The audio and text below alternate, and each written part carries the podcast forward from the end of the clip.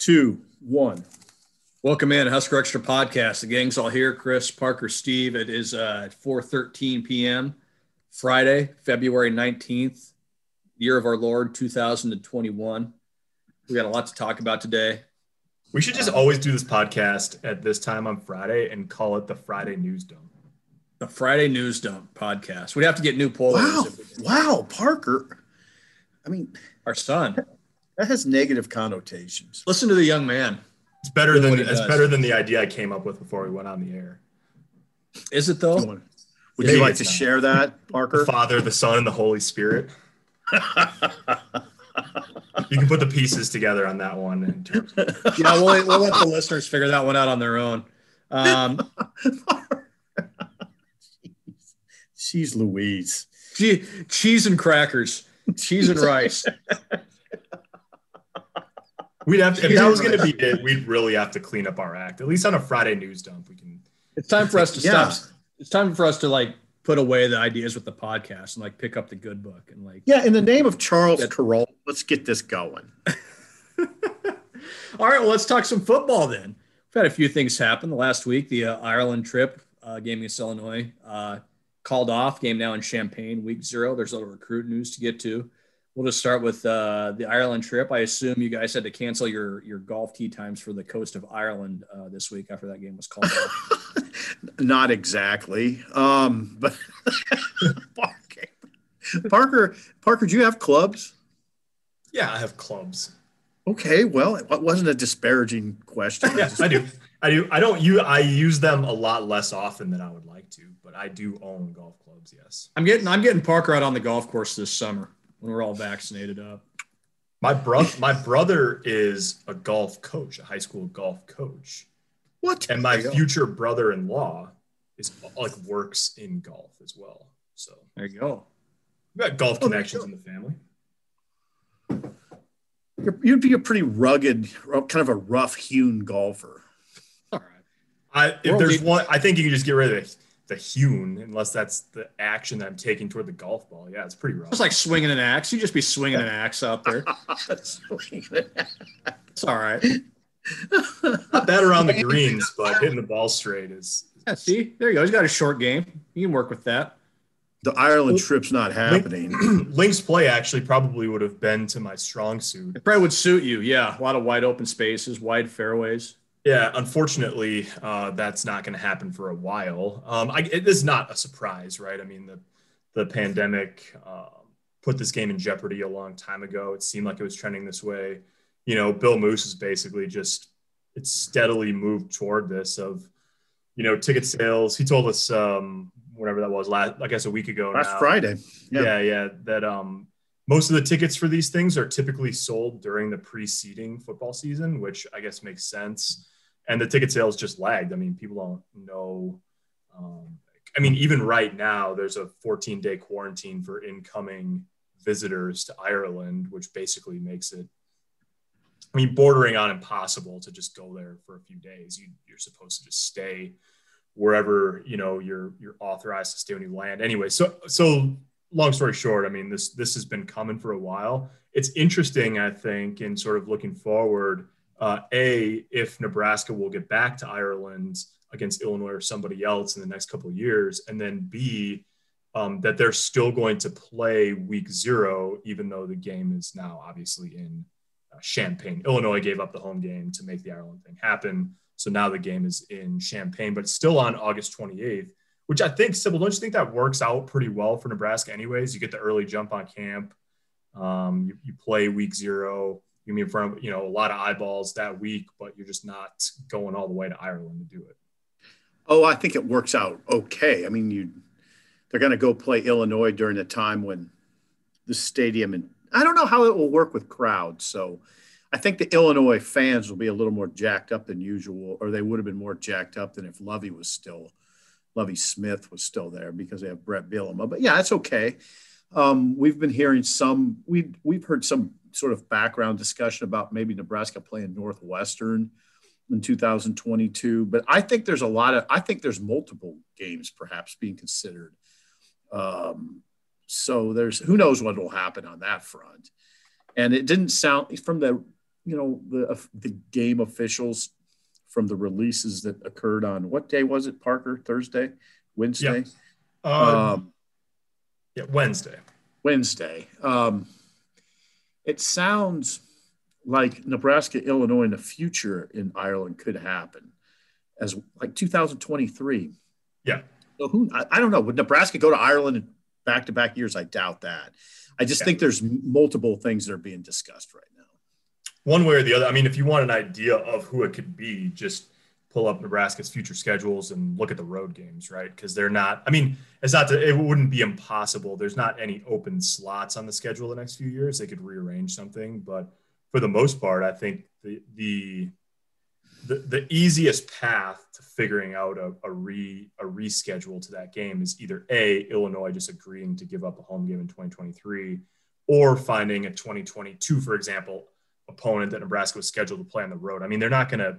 I would be really uh, Nebraska will just never give up a home game at Memorial Stadium to go to go play over there. So it's going to have to be someone else. And then when you just think about like, I think the reason why Northwestern comes up occasionally is just because that's not a place where that's a place where if they played in Evanston, there'd be a lot of Nebraska fans, you know, helping to fill Ryan Field as it is. And so, you know, maybe that's a good excuse to go take it somewhere, you know, neutral site.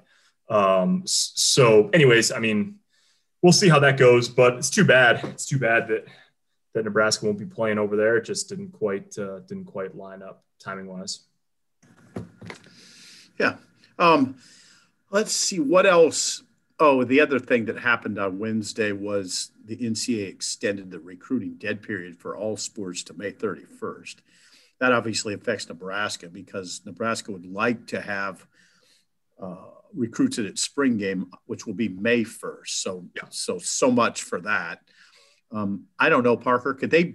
I, I you know they could bring in kids still to town right one of the things that one of the things that that i know recruits did in the sec this fall because they were allowing fans into games was there were definitely recruits that attended sec games now i don't know exactly what the rules on that are if they had to they clearly couldn't be on the sideline they had to have a game ticket just like a normal fan at the game but i know that there were some recruiting weekends, quote unquote, where you had a, a, handful of, of recruits in town. They couldn't do it, you know, dead period was in effect. So they couldn't have an official tour of the facilities or spend time with the coaches, but they could see what it was like to attend a football game at, you know, Death Valley or in Tuscaloosa or whatever. And so if they allow, let's just say 50% capacity at Memorial Stadium on May 1st, and some of those 40,000 that end up at the stadium happen to be kids that Nebraska really wants to come play football at the school. I mean, that, that wouldn't be, I don't think that'd be shocking, no. um, but it will not be able to be an organized, uh, you know, formal recruiting weekend on May 1st. Yeah. Semi organized, perhaps. Yeah. Just right. Yeah. Um, and so then that sort of it's going to be interesting right because there was a point last year where once once the once the i mean we didn't know sort of it was step by step through the summer and the fall last year it's not like we just knew in may that there would be no official visits at all for the rest of the year and so there seemed like there was a breaking point where a lot of kids decided okay look if it's not if they don't allow visits by September or November or whatever. I'm just going to have to make my decision. And we're starting to get to the point where some kids are going to make that decision for the 2022 class. And you know, the the I thought the language of the release on Wednesday, Sipple, and you you wrote it up for us. Um, the language of the re- release made it pretty clear that they're trying to put a plan in place to have at least some sort of modified recruiting period beginning on June 1st.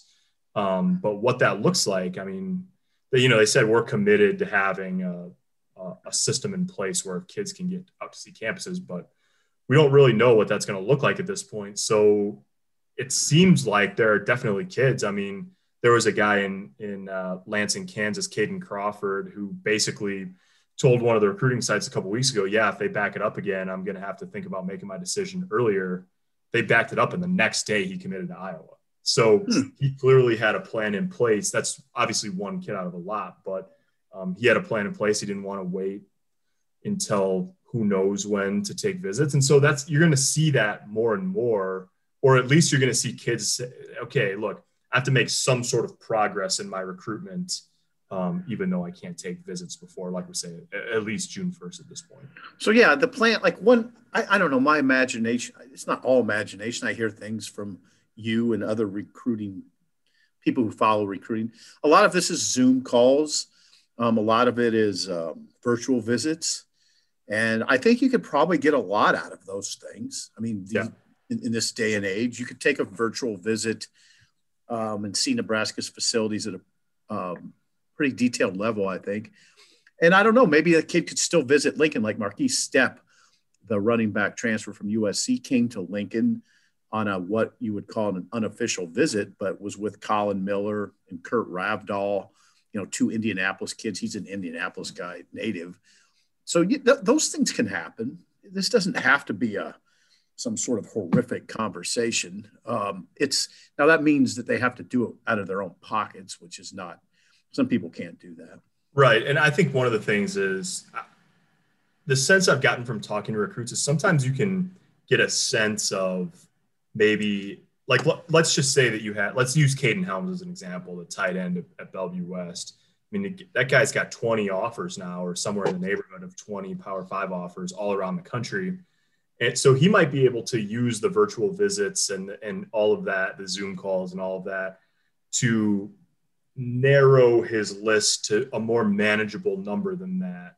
But I, I talked to his mom actually a couple weekends ago, Sherry, and she said, you know, the thing about the virtual visits is they're great, they're informational. You get a lot out of them. You can ask pointed questions of coaches and get a sense for the, the place and the people. But she said, you know, there's no substitute for meeting someone in person, sitting face to face with someone. And without that, it's really hard to entrust your kid, you know, entrust a staff with your, your kid's future when you've never literally been in the same room as them or standing on the same field as them if you wanted to do it outdoors. So right, you can. It's like the the virtual visit. I think a lot of the stuff that schools have sort of like conjured up because of the dead period, the Zoom calls and the virtual visits. Like I actually think that a lot of that stuff will continue to happen even after we go back to having visits and after hopefully everything eventually goes back to normal. But it will only be one piece of the puzzle. And the 2022 kids are very much hoping at this point that they can sort of put the other pieces of the puzzle into place before much longer. Yes, there's a feeling, Baz and Parker, that that this what's happening with recruiting, this latest news, for instance, is just making it tougher for teams to catch the very upper echelon teams, the top four or five that you always you don't even have to you don't even really have to assess their rosters. You just know that they're going to be good. Alabama, Clemson, Ohio State, Oklahoma, Georgia, um, th- those schools. I don't know. I did, and I did talk to a Nebraska official who's who basically felt that way. Um, I would add that there's some schools that aren't going to be overly affected or not as affected as others. The ones who cheat will still cheat. I mean, that they won't, and that's happening. Of course, sure. Uh, we know in Baz's sport, college basketball, that it's pretty openly done. Um, and the FBI would back me on that. The the uh, my friends at the FBI, Steve Sipple, the FBI would back me on that. That's not the, that doesn't sound like the first time you've uttered that sentence. So. the FBI, anyway, that that stuff will still happen. It can still yeah. happen at a high level. Well, but it just it, it, it also it skews further toward schools that are proximate to talent rich areas, right? I mean, that's the thing. Georgia, yeah. Te- Georgia Tech's not exactly a football powerhouse, but anybody in the Atlanta area can swing by the campus and walk around and do it in an afternoon. If you're if Nebraska is recruiting, you know, um, if Nebraska is recruiting North Gwinnett high school, those kids can't just like swing by Lincoln. And that that makes it, I mean, that makes it a challenge. It's just a, it's a challenge that places like Nebraska, places like Kansas State, or even to some degree, you know, I mean, Iowa falls in that category, Wisconsin, anyone in the upper Midwest, it's the same old song and dance. It's just more acutely felt because if you're a kid in North Florida and you feel like, you know what, I just really can't, I don't, there's not going to be time for me to go see 20 schools. I mean, you're, you're most likely to just stick by the ones that are, are nearby you or that you can get a good feel for, that you know a little bit more about. And we, we saw that, we saw that, you know, in the last recruiting class too. So I think that's going to continue. One of the things that's interesting in that conversation to sort of continue the train down the tracks here is that the talent in this area is pretty darn good, or at least it looks to be. Um, you know, last year Nebraska ended up with what five guys from Nebraska in its recruiting class last year. They've offered five guys this year. There could be more. I wrote a story that'll be going up on the Journal Stars website just in a little bit um, about Husker a couple of the guys. Yeah, HuskerExtra.com. That's the one. Yeah. Um, about a couple of the guys that could be next in that conversation. Yes. Um, Jake Appleget. Who, who we talking about? Well, Jake Appleget, uh, the linebacker slash athlete from Lincoln Southeast, and then Henry Rickles, who's a first of all has a great name, and second of all is an offensive lineman at at Bellevue West. Um, both you know have been in contact with Nebraska. Um, Jake Appleget has a uh, like I talked to him last night. He was like, "Oh yeah, I just got off the phone with Frost and and uh, Barrett Ruud, and we have a virtual visit set up for Sunday."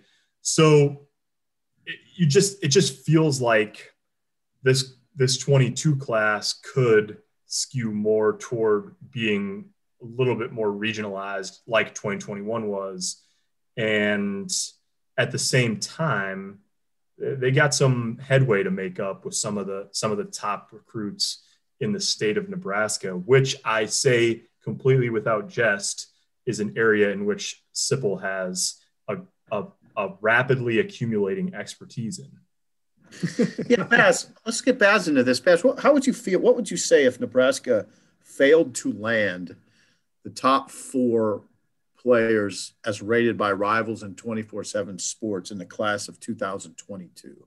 Which I'd is a, probably got, just distinct yeah. possibility. It's probably time to shut down the program if that happens.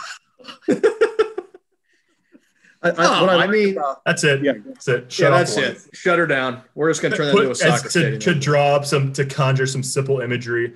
Put the padlock on the gates over it on Stadium Drive. Yeah, yeah. Shut off the lights. soccer stadium.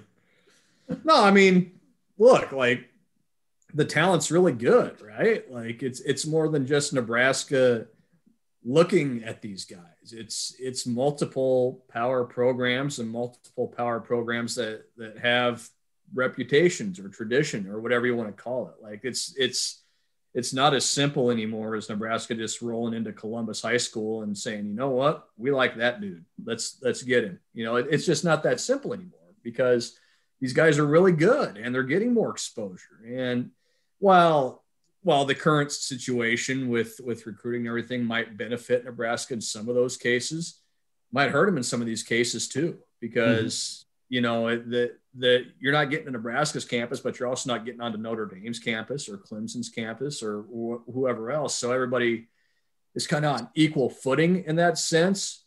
Yep. But then it gets unequal when you look at well, what's Notre Dame's record the last five years versus Nebraska's or Clemson's or whoever it may be, you know. So yeah, I, I, mean, would I be surprised? No, because there's a lot of really good players in the state right now, and there's a lot of really good programs that are after those players. And Nebraska, it's Nebraska's up against it in trying to land some of those guys, and it's a lot of it's for the reasons you guys have been talking about for the last several minutes. Yeah, I mean, so we're talking about Deshaun Woods, number one from Omaha Central. Uh, Devin Jackson is a second-rated player from Omaha Burke and then two Bellevue West tight ends, Michael, uh, what is it, Micah Riley Ducker and Caden Helms. Um, and then the fifth guy is Ernest Hausmann. And I'd say, Parker, you'd agree that Ernest Hausmann, well, I mean, according to the recruiting guys, he did grow up a Nebraska football fan. Yeah. His family did. And they would probably, of those five, they have the best chance to get him. Caden Helms would probably be next, although it's going to take a lot of work for even those two, I would think. Yeah, I think so. I mean, I think all all five of them have upwards of of at least. I think I think Ernest Hausmann's up to eight or ten uh, Power Five offers, and and he's got the least out of that group of five. So, yeah, they yeah, Parker, they all have them. I mean, they big names. And, and Hausmann, Hausmann is just taken off in the last couple of weeks. I mean, there was a day last week where he picked up like Iowa, Michigan, and Arizona State in the same day or something like that. So I mean, it's it's I think one of the things, and Baz Baz alluded to this, but one of the things is like if you're recruiting at Notre Dame now, or if you're recruiting at Oklahoma now, like none of those guys have been out on the road, right? So I mean, when you when it comes time to to fill, you know, you're filling your hours, you're recruiting. I mean, when Ernest Hausmann's film comes across your your desk, you might watch it when you wouldn't have before, just because that's all. That's the only way to recruit now is to you know is film study and and being on the phone and all that. And so that's part of it. And then part of it, like you say, Sipple, is I mean, some of these guys are just first of all, none of them have been alive for a, a, even a conference championship at Nebraska, right? I mean, they just they haven't seen the success that a generation before um, sort of associates with Nebraska football. And then on top of that, you know, Devin Jackson. I mean, both of his parents were Division One athletes at Illinois. Um, they weren't. They didn't. He didn't grow up. Uh, I mean, he moved here eventually to Omaha, but um, isn't from here originally. And so, it just I don't know. It's it's become more and more. I think you've seen more and more talent, which means more and more competition, which means more opportunities for these kids to leave the state if they want to. And even then, I think I saw this the other day that Nebraska's landed like 13 of 16 in-state prospects that they've they've offered since Frost got the yeah. job here. It's just I think that it feels a little different now because two of them were in the last class that didn't come here. Two of the three were in the last class: Keagan Johnson and Avante Dickerson, um, who went to Iowa and Oregon respectively. And then there's some questions about the top guys in this class and about whether Nebraska can can get them. Um, and so um, th- that's why it feels like maybe the proverbial wall um, isn't quite as strong as as some people would like. But I mean, that's the nature of the business when you're recruiting guys that carry the kind of reputation that this crop of players has has has developed for themselves, and rightfully so. It kind of reminds me of uh, something Will Bolt, the Nebraska baseball coach, said a while back. We were asking him, you know, how he was reproaching recruiting and if he was worried that some of the guys they were recruiting would get drafted in the in the Major League Baseball draft and wouldn't come to Nebraska. And he said, "Well, that probably means we're recruiting the right guys, right? Because it means we're recruiting really talented dudes. And Nebraska's certainly going to recruit these guys, but if they don't get them, that doesn't necessarily mean that's a bad thing. It means they're in on some really talented guys that a, that a lot of schools want. So." Nebraska, in a sense, has the built-in advantage of being the, the home school on some really talented dudes, even if they don't get them. But just because they don't get them doesn't mean it's this it's this massive failure. It means that they're they're after talented guys, and if they're after talented guys in Nebraska, then guess what? They're after talented guys in Florida and Colorado and Ohio and, and wherever else it may be. So I think that's part of the part of what you have to look at with this. But it, it also, I mean, it's fair to say though, it would not be a great look for Nebraska if they struck out on no. All of the top four of one of the most talented classes in recent memory in the state. I mean, that's yeah. not that's not an ideal situation. no, it's not. Stretch of the imagination. No, and I'll, it, what it I don't know. I guess it sort of is self-evident, but we we do say a lot of things that are self-evident.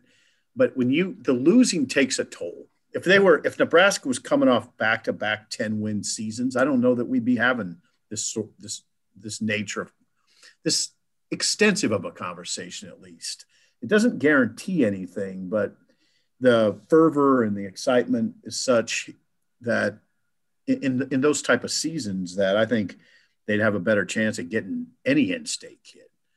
Um, yeah so winning solves a lot of problems.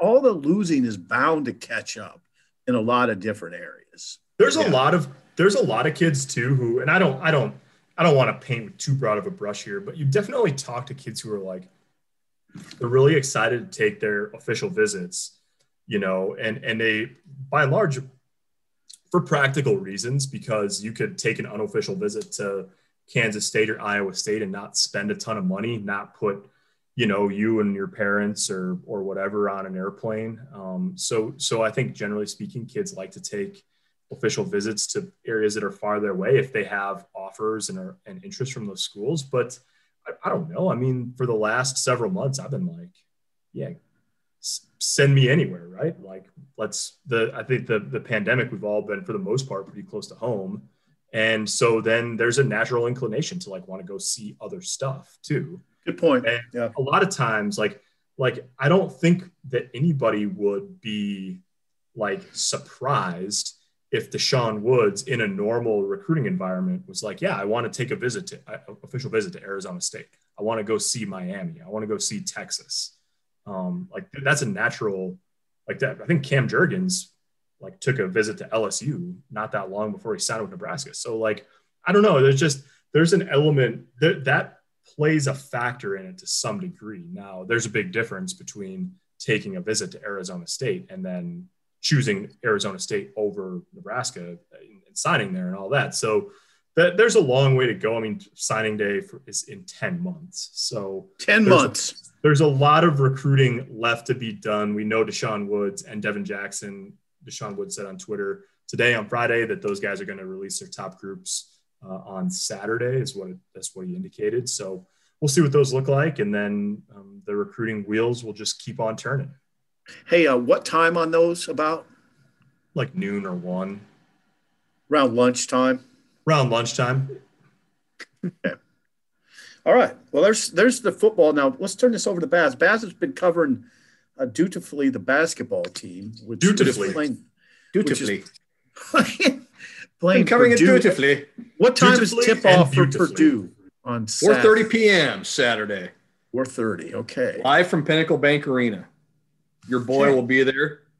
Um, it's been two whole days since Nebraska's had a basketball game, and I'm feeling a little weird um, because I'm not covering a game. We got Fred Hoiberg this morning uh, previewing the matchup, talking schedule, talking development of players. Um, and it was, I thought it was really interesting. And this is kind of what my story is going to be kind of going to play into tomorrow. Um, talk about Eduardo Andre, uh, the, the freshman big man, uh, 6'10 big man seven five wingspan has kind of played more and more uh, over these last couple weeks since Nebraska's come back from the shutdown, and and how important playing all these games is for him. You know, and, and he was asked the question. You know, he's been asked it a couple times now. The the inequities between the schedule Nebraska's playing and the schedule. It looks like Michigan's going to be playing the first place team in the conference, fourteen and one you know, it looks like they're going to win the league championship, be a number one seed in the NCAA tournament. And then you look at Nebraska, seven games in 12 days, now a couple days off, play tomorrow, a couple days off, and you're, you're probably every other day after that, the rest of the way. And, and Fred said something really interesting today, and I tweeted it out, basically saying, look, we want these games and we need these games for uh, development of our guys. And then he pointed to a guy like Eduardo Andre. And he's gonna he's gonna get a test tomorrow facing Trevion Williams, one of the best big men in a in a conference full of big men. And oh, by the way, they bring a seven foot four kid off the bench and, and Zach Edey, who's been the freshman of the week. And and that's what he's talking about. You know, a guy like Eduardo Andre needs to see that and needs to go through that, needs to to face that challenge and, and fail a little bit, to be honest. So you can you can kind of learn from things like that. And of course, you want to go out there and play well, but it, it's an education. So yeah, this this is a tough game. They're all tough games for Nebraska at this point. We're we're not deluding ourselves into thinking otherwise, but it's it's interesting to hear the way Fred Hoiberg talks about this. And is the schedule fair or not? Who knows? You know, who knows what Fred would say behind closed doors, but publicly he's turned it into a situation where they're going to try and use it as a positive and they're going to use it almost like an audition for next season when you're bringing in a really good recruiting class and you can see what some of these younger guys have and see what kind of steps your your core guys make going into the going into the next season into the off season so yeah it'll be an interesting challenge tomorrow you're looking at another ncaa tournament team tomorrow in purdue it's another you know the thing is the thing with nebraska is they've now become that game that none of these teams can afford to lose right like maryland couldn't afford to lose game either of those two games to nebraska penn state could not afford to lose that game to Nebraska, even though they they did. Purdue, same thing, you know, and on down the line. Illinois, Illinois is obviously in the tournament either way, but you're talking about seeding and things like that. So it, it becomes a deal where these teams aren't overlooking Nebraska.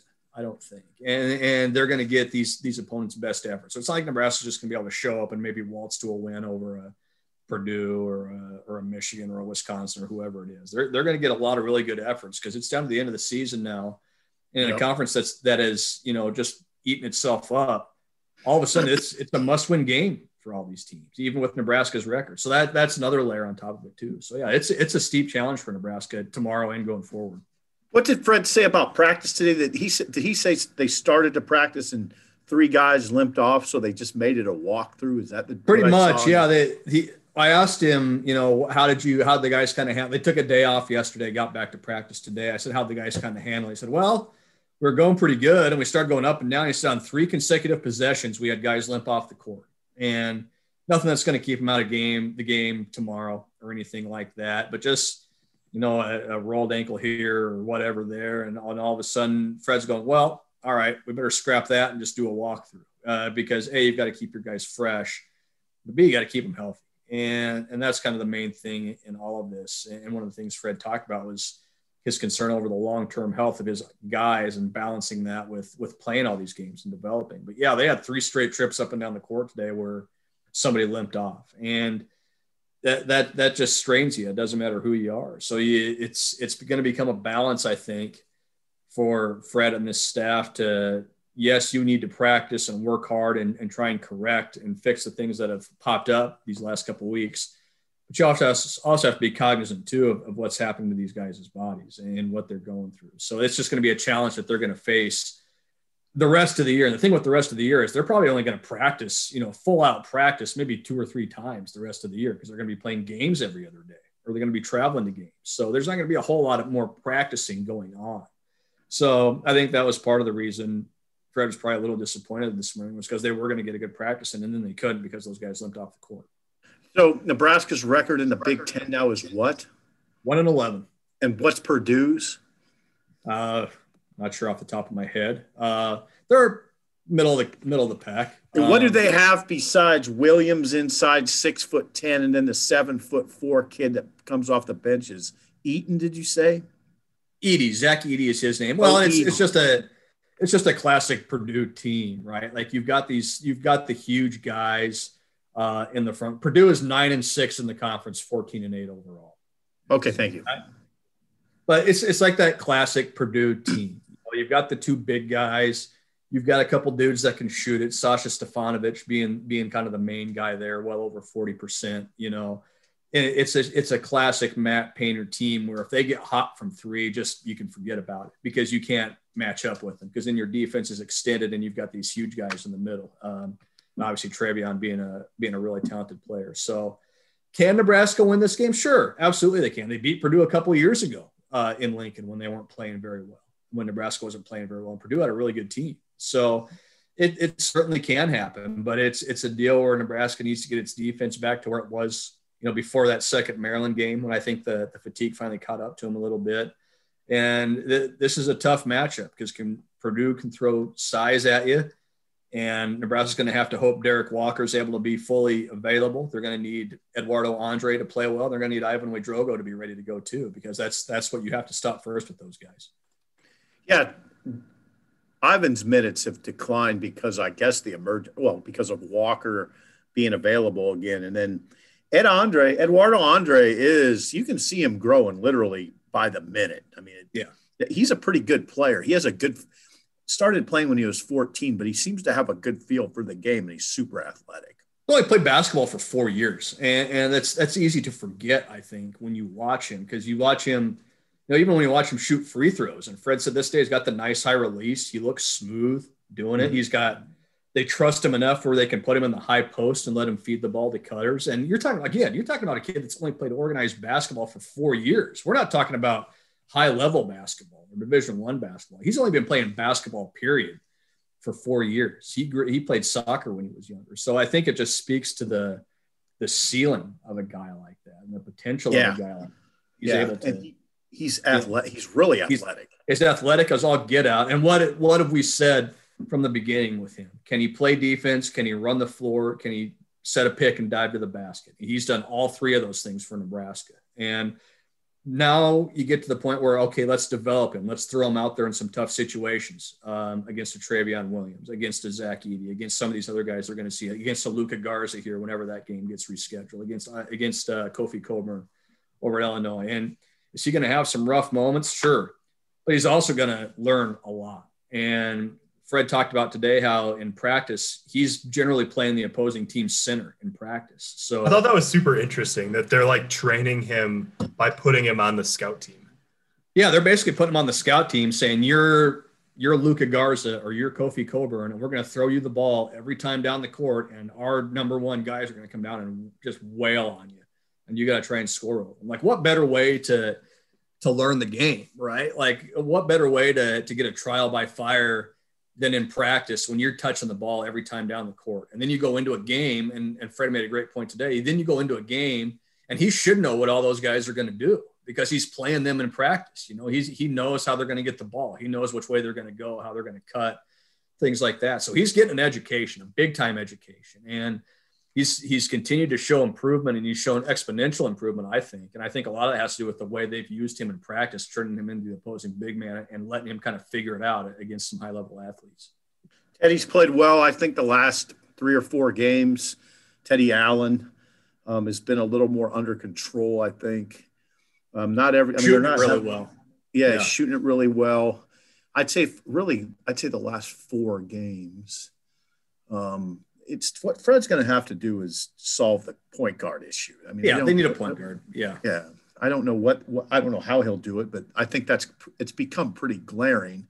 But it's not like they don't have some guys that are playing. They have some guys that are playing pretty well. They do. Yeah. The the offense has been a little better. The defense has been a little better. You know, they had a chance to beat Maryland that first game. Let's be honest. They had a chance oh, yeah. to win two out of three on that trip you know, pretty easy. They look what they should they probably should have beat Illinois.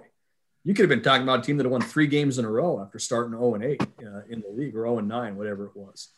And so they're playing better and they're more efficient on offense. And do they need a little better point guard play? Yeah. And I think you might see them attack that route through the transfer portal uh, in the offseason. Okay. That's what I was wondering. You know, yeah. Cause look, it's basketball. It's, it's like every other sport. Now you're going to see attrition and spots will open up and, and, they'll have a spot but sure i'm certain they'll go out and try and find a, a point guard of some type of facilitator of some type for what they're going to have coming back next year. So yeah it's they're, they're playing better. They're kind of i think settling into to an identity a little more. They've slowed it down offensively a little bit which i think has helped teddy especially um, get a little bit more under control take a little bit better shots uh, it's helped Delano Banton, I think, kind of settle in. He's he's really shot the ball well from three uh, the last couple games. Same with Lat Mayen You you see, you've seen progress these last few weeks, and I think with this season being what it is, and with what it's turned into,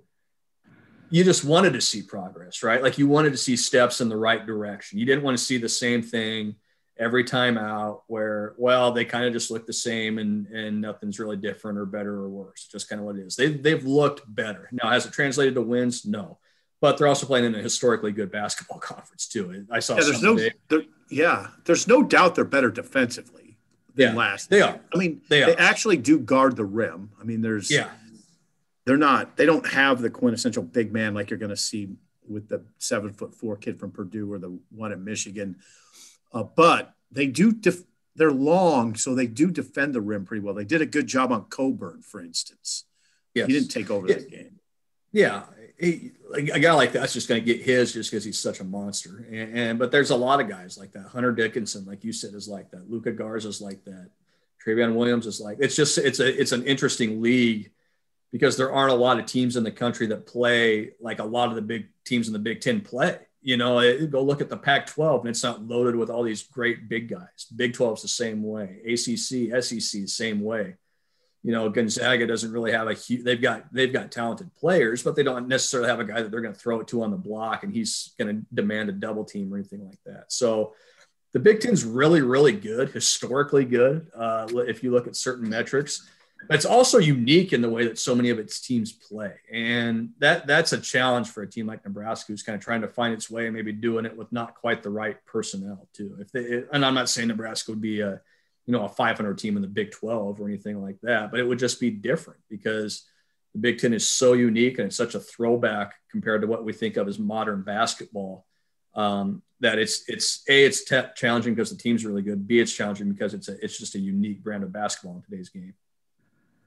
Mostly unrelated, but that's going to make it that that factor is going to make the uh, NCAA tournament so interesting. You can have nine or ten teams from the Big Ten. It sort of feels like it's going to be boom or bust. You know, you're either going to end yeah. up with you know four or five teams in the Sweet 16, or or you could have the what feels like sometimes it feels like an annual tradition where you get to the second weekend and you're like, was the Big Ten really that good? Um, yeah. So it's going to be it's going to be I don't know. I think it's shaping up to be a really interesting March all the way around. March, Baz. March is when March. Nebraska will start playing baseball. March. That's a segue, people. Wow. March 5th. Two March weeks 5th. from today, uh, season actually opens today nationwide, February 19th. Uh, I'm actually going to tune in. Florida is playing Miami today, number one, number 21 in the country, playing playing each other. I'll tune in and watch a little bit of that. But yeah, Nebraska doesn't open for two weeks. Uh, Big Ten only schedule, 44 games. Uh, Nebraska's going to start out against with four against Purdue down in Round Rock, Texas, and they're going to head up and play a little little game, little bit in U.S. Bank Stadium up in Minneapolis. They'll set it up for baseball, and then you get into the conference schedule. Four game weekends on some weekends with double headers. You're going to have pod weekends where you're playing two games against the host team and, and two more against another team that's there, uh, and no Big Ten tournament uh, at the end of the year. And that's that's maybe the one big thing to take out of this. Not that they're having that they're not having a tournament, yes, but not maybe for the reasons some people think of, which is oh cool, we get to go spend a few days in Omaha and watch some baseball. This is a thing that I think a lot of people share this sentiment that that could end up hurting the conference. And all you got to do is look at Michigan two years ago. That's a team that was basically an inning or two from its season being over. They weren't going to make the NCAA tournament. Then they rallied and won their losers bracket game. And then they went on to win the Big Ten tournament. And then look what happened. They ended up in the CWS championship series. And, you know, you're not going to have that opportunity for a team to do that this year. And you could be looking at a situation where if a team finishes, you know, third, fourth, fifth, sixth in the conference and is on that NCAA tournament bubble, are they getting in? Yep, probably not, you know, because the RPIs aren't going to be great. They're not going to have a, a, a, log of games against outside competition. It's just going to be who they played in the league. So it's it's an interesting way that they put the schedule together, but ultimately I think it's it's a little short sighted in that it could really hurt teams at the end of the year uh, based on the RPIs and the and the lack of outside competition. Yeah, and I suppose part of the reason they do it is well, like you said in your story, they're playing an all conference schedule. So why play a conference. Yeah. I mean, that, that part of it kind of makes sense. Yeah. Yeah. Would it make sense too that they're, if they play non conference opponents, they're playing teams you, you, with testing protocols that aren't like the Big Tens, in some cases, maybe aren't as stringent. I wonder how much of that of that went into it.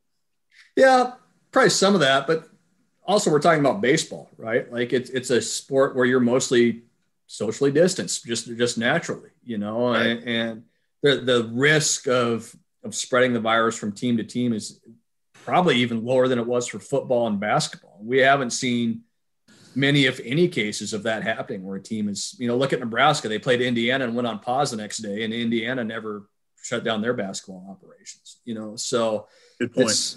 You know, I, I wonder about that. I mean, that's that's that's the reasoning the Big Ten is using. I don't know how sound that reasoning. No, I don't know if they are. That's the reasoning Sipple's using. I, I well, I don't know how sound your reasoning is then, Seth, um, which is a pretty pretty normal occurrence. But wow, wow, wow, wow, wow, yeah. wow, wow, wow. Sorry, wow. No, um, I'm the father. the other part of this too, and I didn't even think about this until today. But you know, if if the Big Ten, if you're a regular season conference champions, then you're automatic qualifier. What happens if you get to the end of the season, you got two teams tied for first in the conference, and you don't have a real good tie? Both go. Right? Both go. Are they both going? Are you going to, is it really going to come down if, say, Michigan and Iowa are tied for first in the conference and they're going to meet on the on the border and, and flip a coin to see who goes to the NCAA tournament? Oh, you yeah. Know, and that coin flip keeps a team out, maybe? You know, who who knows what it's going to, I mean, there's a, there's a lot of potential snafus here that can happen with the way the Big Ten is doing this. And it's, I'm fascinated to see what it's going to look like. You, you think Will Bolt has a team though, right? I think he's got team. I think they're going to be good. I don't think they're going to go out and go like 34 and 10 or anything like that. They might, but the talent, it's kind of like it's all it's a, I'm, i should be careful how I say this. It's a little bit like basketball. I think it's pretty clear that the talent has been upgraded, right? But until we see it in action, we don't know what that means. I think the pitching staff's going to be a lot deeper. I think there's a lot more athleticism at the position players, uh, especially in the infield. Um, some of those freshmen they brought in, Max Anderson and Brice Matthews, both come to mind. Brice Matthews was a 6A quarterback in Texas who's now playing baseball at Nebraska to tell you what kind of athlete he was you know, they, they've got some dudes and they've got some young guys that, are, that can really play. Plus, you return a guy like Spencer Schwellenbach, who's on a lot of preseason All American lists, All Conference lists, but one of the best shortstops in the country. He's going to pitch a little bit, apparently, apparently throw in the, in the mid 90s. You know, they, they've got, they kind of look like a, like a baseball team, SIP. And I know that's something we've talked about in the past. When they, when they get off the bus this year, they're going to look like a high level team. They're going to look like some of those, not exactly like some of those older Nebraska teams, those CWS teams but closer to it than how they've looked the last few years. And that's, I think, the benefit of having a guy like Will Bolt and Lance Harvell, the recruiting coordinator. They're going out and finding these guys. They're finding big, strong athletes. And they're saying, we're going to turn these dudes into baseball players. They've got guys that can throw hard. And velocity is going to be up on the mound. I think athleticism is going to be better on the field and at the plate. Does that translate? We'll see. But on paper, this team looks like it should take a significant jump forward just from an from an athleticism, from a talent standpoint. What is that? So how's it going to work with the crowds in the stadium? Is this a zero attendance deal? Yeah, I, I mean, until the Big Ten says otherwise, you know, it's it's a family family only situation, and whether that changes a month from now when it warms up and the vaccine's a little more prevalent, we'll see. But you know, it, it, for now, I think it's just going to be family only. I don't know if they're going to do it for media at Haymarket Park. We all know. Yeah, what Baz? Will you be in a press box or will you be covering? They might, they might put me in a lawn chair out in the berm and just say Center take field. a couple blankets and figure it out. Yeah, put me in the batter's eye out there.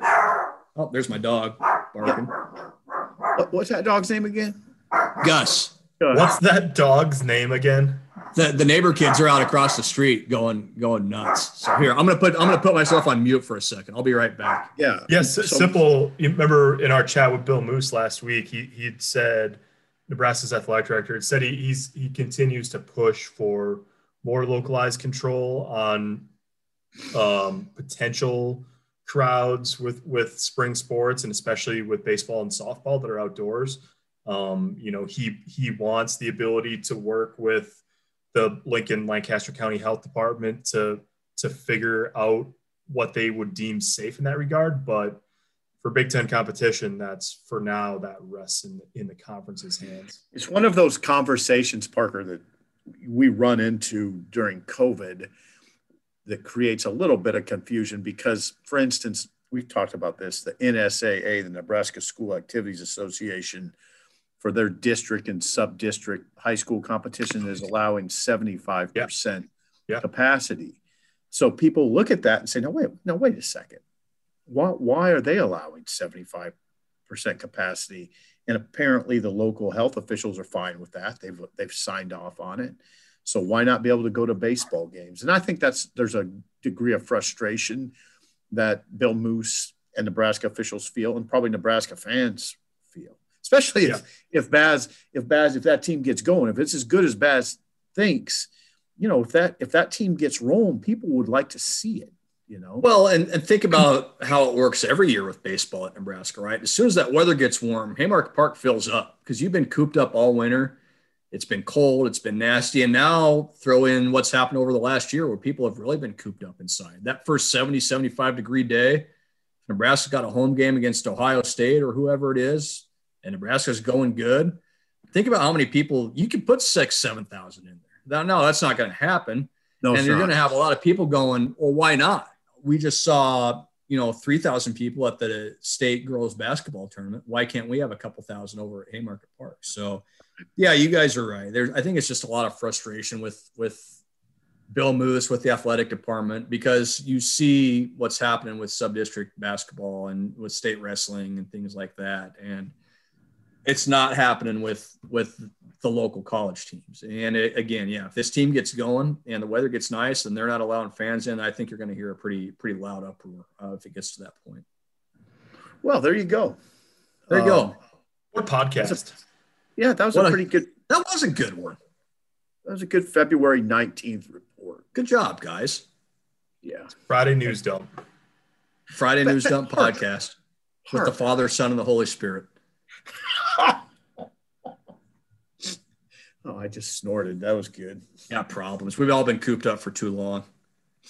We got. I, long, I long for the day when we're all in the same room screaming at each other I know. about stuff.